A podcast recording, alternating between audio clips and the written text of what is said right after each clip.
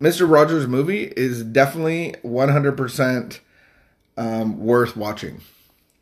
It So- was way better than I thought. Did you know that Mr. Rogers started that show because he hated television and he hated what it was doing to children, and so he wanted to do something about it. So he started a show Oh, would to he ever teach turn over in children his grave? that they are loved and that they can love others. That's what he wanted to put some love into the world. It's a beautiful day in the neighborhood. There is a Saturday Night Live skit that does that. Um, oh my goodness. I have to show Jordan that one. Sometimes So- I show my adult son the the past historical things that would come up in daily conversation almost. Like there are s- skits that he needs to know. We and just so I brought him to see the original Top Gun the other week. the original OG. Top Gun. He He'd had never, seen it because we're not good parents. And I asked him, "Was that a good movie?" He's like, "It's decent enough." I'm taking him to see the new one. Because I don't go to theaters anymore. You don't go to theaters. Can you record it on your phone? No, not going to do that. Yeah, do it. You can come with us.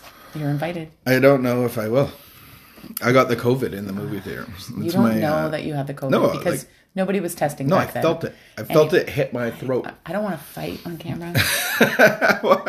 so if you could, People shared air, man. Okay, I share lots of air. Okay, here we go. May the thirty first. May the thirty first. It's May the thirty first. The phrase read two in a row. I should read two in a row. You're gonna. Oh, I'm gonna. The phrase to create a chaos. To create a cake. Correct. To create Do you need your glasses? No, to create a crisis, not a chaos. To create a crisis to make the al- alcoholic come to his senses. Mm. Is often misunderstood and wrongly applied. Oh, yeah. I've had experience with that on the other end of the alcoholic end. Uh, it does not mean that we should interfere with the drinker's activities or plan pitfalls for him or do anything that is punishment for the desperate sickness of alcoholism. Such actions cannot be excused on that ground. It's for their own good. God did not give us the right to decide what is for anyone else's own good. We would need we would need his own divine insight to know what drives the alcoholic to his their frantic escape from reality. Today's reminder. What do you think it is? Don't create chaos Don't for create others. chaos. No one needs to create a crisis for the alcoholic. They or create in the enough of their own. They got their own. They are heading toward the ultimate crisis every time alcohol takes control of them. Our role is to allow the inevitable consequences to overtake the unhappy drinker, as they surely will if we keep ourselves from doing anything to prevent it. Mm. The trouble that finally faces the alcoholic will be of their own making. Quote of the day Scheming to outwit the addicted person is doomed to failure.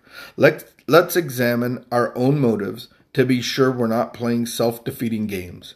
We will have to dig deep for the kind this kind of honesty, but it's well worth it. That there is no person that quoted that, it's just a quote. This is a complex contemplation. Mm-hmm. Because I think ultimately like what I would hear in this is tough love of dealing with any situation. Of it's not my responsibility to show you and and set up the theater that's going to make you realize how harmful you're being to yourself and to mm-hmm. your family. That being said, I'm not living like yeah, no, I yeah. It goes I think it goes broader than just like actively drinking or actively drugging in any situation. So I think it's like I can try to show you that if you're not doing this behavior, it's going to cause you problems. But is it really going to cause you problems or is it going to cause me problems? And so I can play God very easily hmm. by trying to teach you a lesson, by trying to plan a pitfall for you. See, I told you, I knew that would happen. And I'm reminded of a child in a park. Imagine being the child in the park to the mom that does not ever want the child to get hurt. And so that mom is very don't put the sand in your mouth. Don't I think there's a place for tough love where it's okay to fall off the handlebars. Handlebars? Monkey bars. Monkey bars. The uh yeah. It's And- hard though because like even the kids that I babysit, sometimes I'm watching them, and we were at the park the other day, and they were doing things that were uh, I was like that five year old could fall, and I remembered um, our little guy. Remember he had his little broken wing. He had a broken wing. He had to have surgery. Was it on his shoulder or his elbow? Elbow.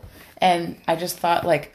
Oh, if I have to take this kid home screaming and he has to go get a little broken wing, I was like, that will be sad. But then I was like, that kid loves to climb and he likes to see how far he can go. And he there's a thing he wants to do at the little park because he saw an older kid do it. Mm. Climb right up on the top of the roof and he can't do it yet. But he still gets up there as far as he can get and he's like Oh, one day I'm gonna climb right up here, but I can't do it yet. And I'm like, you are gonna fall. You are gonna fall trying. And I want to stop him, but I don't. That's a good example. Because you're not spraying Vaseline. You don't spray Vaseline. You don't wipe Vaseline so Yeah, I'm not slip. trying to sabotage You're him so that he but- falls. And this is exactly you're not creating a crisis to make him learn. He's going to learn on his own, and however God sees fit. And and I think that's a that's another good point is that there are always younger people in recovery looking at the older people trying to do that. So if so if I have a an, a person who's addicted or or an alcoholic in my life and I'm in relationship with them, does my love look like being present, watching them at the park, watching them and knowing like they could fall and break their arm or they're gonna fall. Mm-hmm. Like what they're doing is very risky, but it's not my job to stop them. Mm-hmm. But I can be present and I can be loving and I can be kind, but I, it's not my job to pick up the pieces um, I mean, it doesn't mean don't be there when they break their arm. Like maybe I'll drive them to the hospital. Maybe I will. Mm-hmm. Drive them to maybe I'll wait. Maybe Yeah. I'll drive someone to detox. And, you know, I, I can do those sorts of things. But am I going to bail them out of jail? Am I going to pay all their fines? Am I going to give them money when they run out of money for groceries or alcohol? Tough love is tough. It's but funny that alcoholics don't usually run out of money for alcohol. They usually run out of money for groceries Uh, cigarettes. All the necessities. or gas. They run out of money gas. for gas. I just need 20 and then they can't get gas. to work. They can't get to work. I can't get to work. I have no gas I money. gotta pay my bills. You want me to pay my bills? Oh my goodness. tough love can be tough, but I think it's a fine line of what love is in the addicted life, or even with each other today. Is like, can I play God even in um, trying to teach you something? Um, who am I to show you the right way of doing things? I like this saying. We would need his their own divine insight to know what drives. Um, so my job is connect to God. Your job is to connect to God.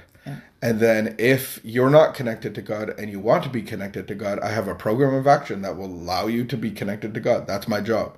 Mm-hmm. To stay close to God and do his will. And so when you reach out your hand, I have Life Lab for you. Mm-hmm. I have the 12 steps for you. I have the process that we're familiar with. Whew! Tough love, childhood songs. We will see you tomorrow. Keep the peace, be of good behavior, and continue to wash your hands. Every once in a while, I feel like I should let people know that that keep the peace and be of good behavior is something that a judge will say to you if you ever appear in court. So, if you're not familiar with that saying, that's where that comes from. if they release you from court, that's If they release you from court, if they don't release you, you won't hear that. have a great day. Bye.